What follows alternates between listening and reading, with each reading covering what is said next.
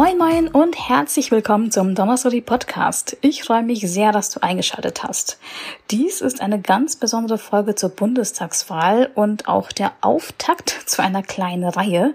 Ich habe auf Twitter und Instagram PolitikerInnen verschiedener Parteien gefragt, ob sie mir sechs Fragen beantworten möchten. Und ja, die Antworten der Teilnehmenden sind nicht gekürzt worden, denn mein Ziel ist es, dir, meine liebe ZuhörerInnen, einen kurzen und guten Einblick zu beschaffen, wer sich überhaupt 2021 zur Wahl stellt und wie die Menschen aus den Parteien so ticken.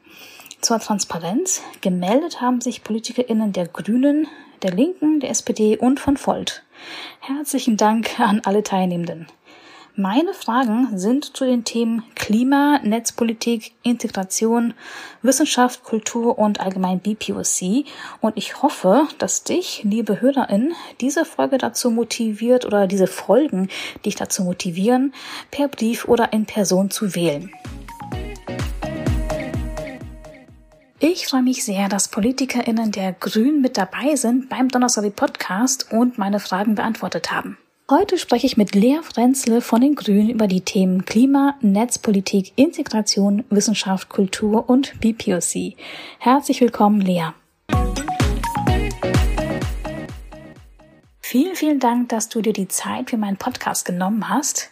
Magst du dich denn mit ein paar kleinen Worten meinen ZuhörerInnen vorstellen? Hallo, ich heiße Lea Frenzle, bin 24 Jahre alt und ich kandidiere im Wahlkreis 161 Mittelsachsen und auf Platz 9 der Bundesgrünen Landesliste äh, für den nächsten Deutschen Bundestag. Ich bin seit knapp sechs Jahren politisch aktiv und seit ungefähr zwei Jahren Kreisrätin auch in Mittelsachsen. Meine erste Frage ist zum Thema Klima und Klimaschutz. Die Erde brennt, ertrinkt und erstickt.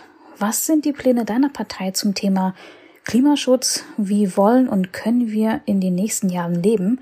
Und was machst du konkret als Privatperson, um ja deinen Beitrag zum Klimaschutz zu leisten? Was tue ich persönlich? Ähm, einerseits möglichst wenig konsumieren und zwar nicht nur, um irgendwie dem Chaos in meinem Zimmer Herren zu werden, sondern tatsächlich auch aus ökologischen Gründen. Dann esse ich seit Jahren vegetarisch und teilweise mit dem Versuch auch vegan zu leben. Ich fliege nicht oder nirgendwo hin, wo ich nicht auch in unter 24 Stunden bodengebunden hinkommen kann. Und ich versuche zumindest nachzuweisen, dass man auch im ländlichen Raum ohne Auto zurechtkommt. Wobei ich gerade im kommunalpolitischen Arbeiten immer wieder merke, dass man da an Grenzen stößt und sich eben echt für bessere Rad- und Fußwegstrukturen und vor allem einen besseren ÖPNV einsetzen muss. Womit wir bei den politischen Vorstellungen wären, das ist einerseits eben die Verkehrswende, wie gerade schon angesprochen, das heißt weniger Individualverkehr, dafür besserer ÖPNV und eine Mobilitätsgarantie, das heißt von beispielsweise 5 bis 23 Uhr muss man mindestens halbstündlich in beide Richtungen von einem Ort wegkommen, Und äh, ich habe vorhin den schönen Spruch gelesen, einen guten ÖPNV zeichnet nicht aus, dass man möglichst schnell von Großstadt A nach Großstadt B kommt, sondern zuverlässig und auch Wochenends und abends von Dorf A nach Dorf B. Der zweite wesentliche Punkt für die Einhaltung des 1,5 Grad Ziels, das ist klar, das ist das oberste Ziel, ist die Energiewende.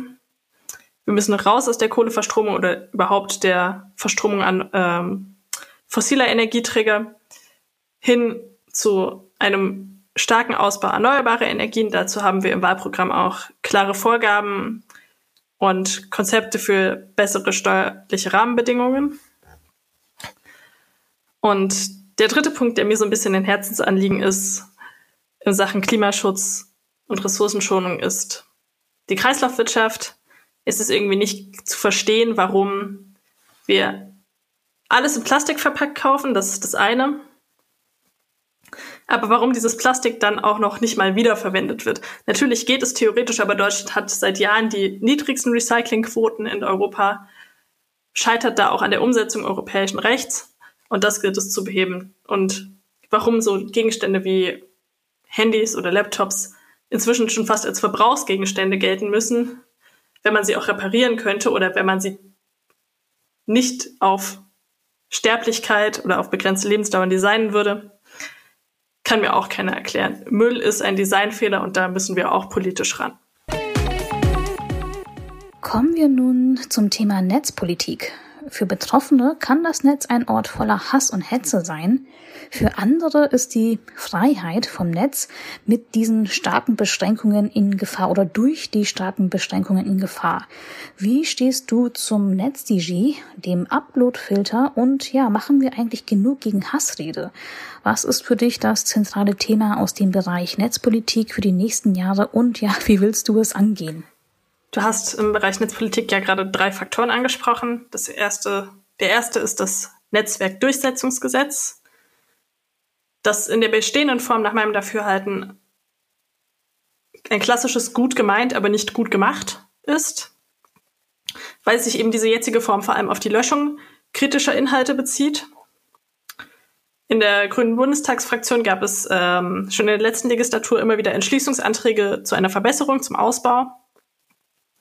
Und die Kernpunkte da drin sind, ähm, dass es einmal in eine Gesamtstrategie eingepasst wird, in Abstimmung mit den europäischen Maßnahmen, also dem sogenannten Digi Digital Services Act, der in Deutschland ohnehin noch umgesetzt werden muss.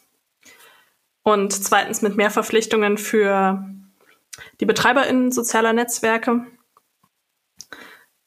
Einmal eine Kennzeichnungspflicht für Social Bots, ähm, um das um missbräuchliche Nutzungsweisen äh, gezielter abstellen zu können, ein konsequenteres Vorgehen auch gegen Fake News und ähm, einfachere Melde Melde Meldewege für die NutzerInnen, ähm, beispielsweise mit einer Koppelung auch, was die Strafverfolgungsmöglichkeiten durch die Behörden angeht. Das nächste sind die Upload-Filter, das kann ich kurz abhandeln. Die halte ich in dieser Form nicht sinnvoll. Sie sollten nicht verpflichtend werden, weil die Algorithmen an der Stelle nicht so weit sind. Hass und Hetze im Internet. Nein, wir tun obviously nicht genug gegen Hassrede und hetzerisches Verhalten.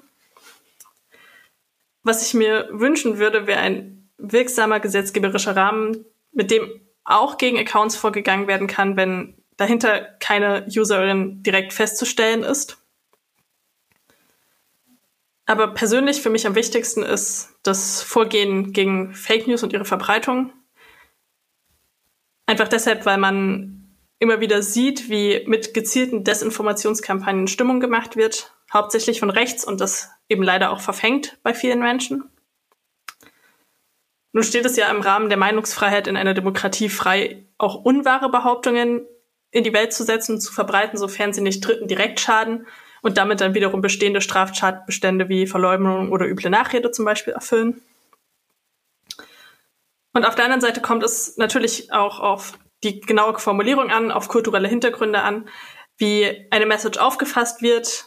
Und Wahrheit ist an der Stelle einfach zum Teil schwer zu definieren, ohne dass ich hier jetzt eine philosophische Debatte über Eindeutigkeit und Absolutheit von Wahrheit anstoßen möchte. Ich habe da keine perfekte Lösung für, auch die Grünen haben da keine perfekte Lösung für, aber bestimmte Ansätze. Einer davon ist zum Beispiel die klare Kennzeichnung von automatisiert erstellten Inhalten. Und wenn Beiträge bezahlt wurden, dass das direkt offengelegt wird und nicht nur offengelegt wird, dass sie bezahlt werden und die, Inten äh, die Institution dahinter, das macht, beispielsweise eine Zeitung oder ein Verlagshaus, sondern direkt die Personen oder Institutionen, beispielsweise auch Parteien, die diese Beiträge dann quasi bestellt haben. Die nach meiner Meinung nach beste Lösung liegt aber wie so oft in der Bildungsarbeit, um eben Medienkompetenz einerseits und kritisches Denken allgemein andererseits zu fördern. Bei Bildern gibt es so viele Möglichkeiten zum Checken. Wir haben die Rückwärtssuche, man kann die Quelle ausfindig machen oft oder zumindest wann und wo ein Bild entstanden ist. Und bei Botschaften eben Fact-checken, abgleichen mit anderen Quellen, die Intentionen zu hinterfragen oder die Hintergründe dieser Nachricht und sich so nicht so auf einer emotionalisierten Ebene, sondern eben auf einer Sachebene im Umgang mit, mit Informationen oder auch mit politischen Kampagnen zu bewegen. Es ist ein Thema, das auch außerhalb der Wahl eine wichtige Rolle spielt, das Thema Integration. Ich frage mich manchmal oder häufiger, immer häufiger, wer gehört zu Deutschland, wer ist oder was ist in Anführungsstrichen Deutsch und wie wird Deutschland in 10, 20, 30, 40, 50 Jahren aussehen. Das Thema Identitätspolitik wird teilweise heftig diskutiert, aber eine echte Chancengleichheit gibt es noch nicht per Gesetz. Wie siehst du, also nicht deine Partei, sondern du selbst, das Thema Integration? Und was wird hier deiner Meinung nach die nächsten Jahre thematisch bestimmen? Und gibt es Aktionen und Bestrebungen von dir oder deiner Stadt, in der du bist, die du hier benennen kannst? Ja, wer ist Deutsch? Also per Definition im, im Grundgesetz ist Deutsch oder Deutscher, wer die deutsche Staatsangehörigkeit besitzt. Eine andere Frage ist meiner Meinung nach, wer zu Deutschland gehört. Das sind nach meinem Dafürhalten alle Menschen, die hier leben und die Gesellschaft hier positiv mitgestalten. Wie sieht das in 10, 20, 30 Jahren aus? Demografisch gesehen müsste nüchtern betrachtet Deutschland Einwanderungsland werden. Sonst verlieren wir beispielsweise in dem Landkreis, wo ich lebe, prognostiziert fast ein Drittel der Bevölkerung im erwerbstätigen Alter. Das würde massive Probleme aufwerfen, beziehungsweise tut es jetzt schon. Die sind allerdings bei vielen leider noch nicht angekommen. Deswegen brauchen wir auch eine konsequente Arbeit gegen Rechts und gegen diskriminierende Strukturen. Und vor allem im Vorausschauenden politisch betrachtet ein Einwanderungsgesetz.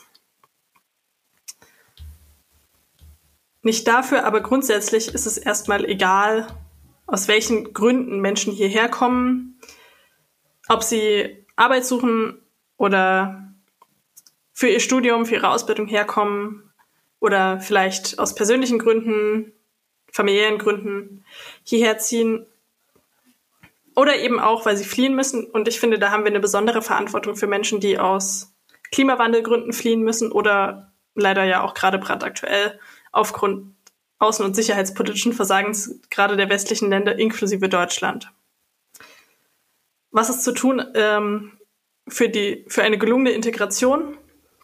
Ich höre immer wieder von Menschen, die selber auch geflüchtet sind oder eingewandert sind, ist, dass das Wichtigste ist, äh, von Anfang an Möglichkeit haben, die Sprache zu lernen, einen Zugang zu Bildung und Kontakten mit Menschen, die schon länger hier leben, vor Ort sind.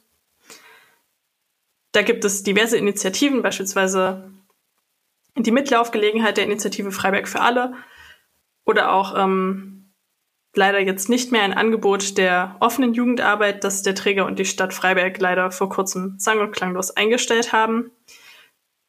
Und es ärgert mich, dass es im Moment immer auf die Initiative einzelner Menschen ankommt, auf Bürgerinnen und Bürger, die eben neu angekommene willkommen heißen und da nicht staatlich mehr Struktur dahinter stehen kann.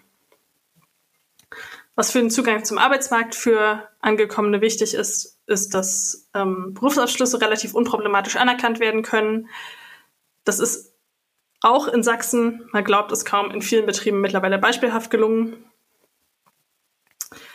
Und was ich vorhin schon meinte, mit dem Mitgestalten der Gesellschaft, ein, ein wichtiger Punkt dafür ist, weil nach meinem Dafürhalten, dass man unabhängig von der Staatsbürgerschaft wählen können sollte, wenn man dauerhaft hier lebt.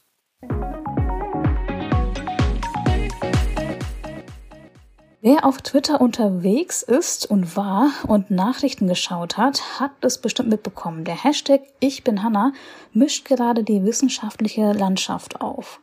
WissenschaftlerInnen berichten, dass sie ausgebrannt und deprimiert sind. Wie hat diese Diskussion deinen Blick auf das Wissenschaftssystem Deutschland verändert? Was muss sich deiner Meinung nach ändern? Und was kann man WissenschaftlerInnen überhaupt noch bieten, damit sie in Deutschland bleiben und die Forschung hier in Deutschland nicht zerbricht? Sind zum Beispiel Dauerstellen die Lösung? Hashtag Ich bin Hanna hat, glaube ich, sehr viel mehr breite Aufmerksamkeit auf die Missstände im akademischen Bereich in Deutschland gelenkt oder einen Teil dieser Missstände.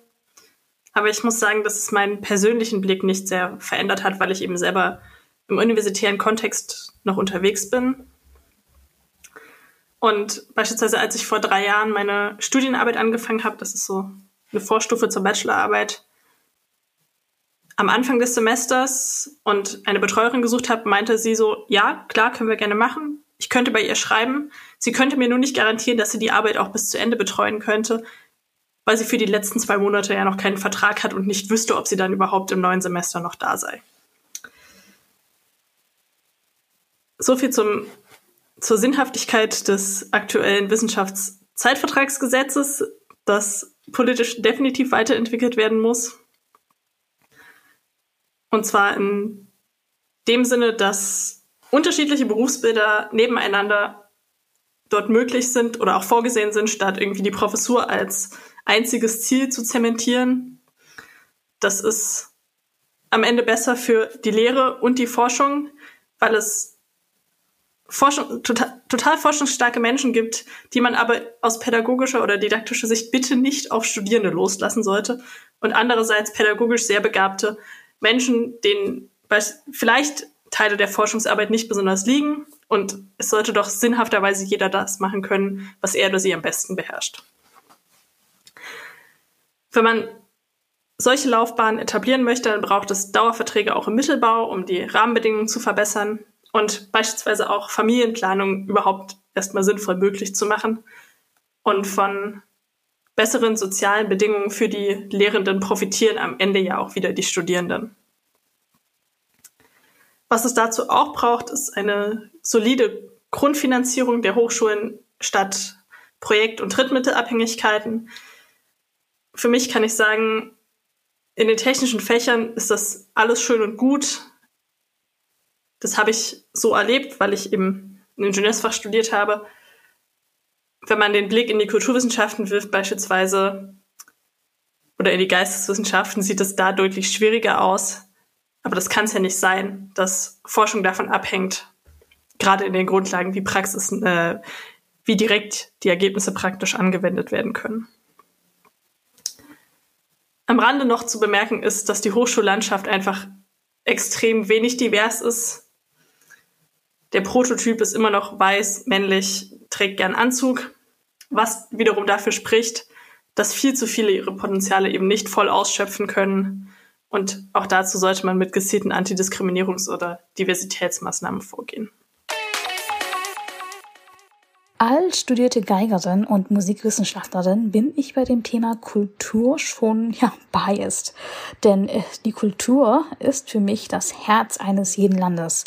Welcher Bereich aus der Kultur, sei es Musik oder Theater und so weiter, liegt dir besonders am Herzen und was könnte man in deiner Stadt, in der du dich befindest, machen, um der Kulturszene zu helfen, die durch die Corona-Pandemie wirklich hart getroffen wurde?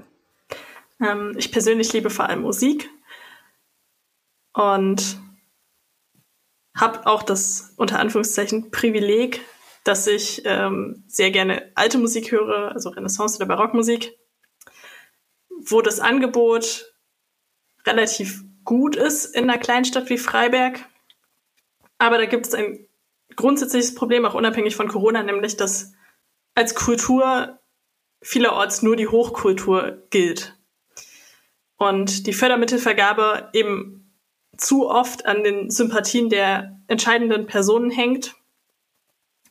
Das sehe ich in der Kommunalpolitik immer wieder. Da kann man eben nur Druck machen und möglichst viele Personen in diese entsprechenden Beiräte entsenden, die nicht dem Klischee konservativer alter weißer Mann entsprechen und auch Dinge außerhalb von Opern und avantgardistischen Vernissages als Kultur betrachten können.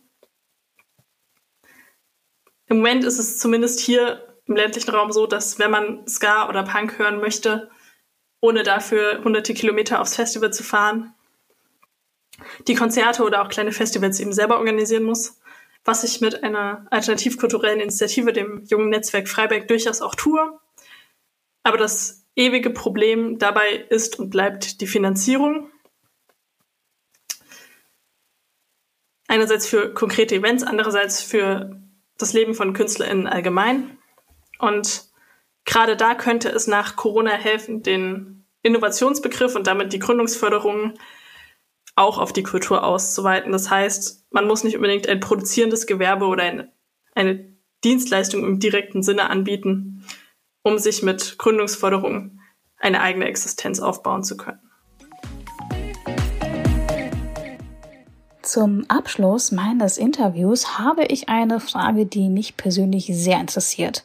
Warum sollten gerade BPOC und speziell eine äh, WOC, also WOC, wie ich, dich und eine Partei wählen und unterstützen? Zur Erklärung, die Abkürzung BPOC bedeutet Black Indigenous People of Color und WOC oder WOC bedeutet Women of Color. Ja, also ich bin eine Frau, aber ich bin keine Person of Color. Und was diese Schiene angeht, kann ich nur versuchen, irgendwie zu lernen, möglichst viel von PRC, um eben ein, ein bestmöglicher Ally zu sein.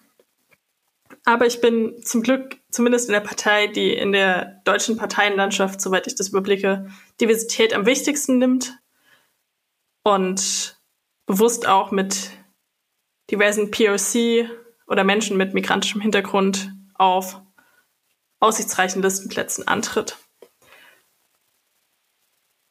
Und das, also das ist unser eigener Anspruch an uns, an Repräsentanz in der Gesellschaft. Und die vielleicht nicht zufriedenstellende, aber beste Antwort, die ich euch geben kann. Geht's auf jeden Fall wählen und bringt euch ein. Politik besteht nicht nur darin, alle paar Jahre ein Kreuzchen zu machen. Liebe ZuhörerInnen, ich hoffe, dir hat diese spezielle Folge vom Donnerstag Podcast gefallen. Diese Folge ist ja Teil meiner Miniserie über die Bundestagswahl 2021 und ich würde mich sehr, sehr freuen, wenn du auch in die anderen Episoden reinhörst.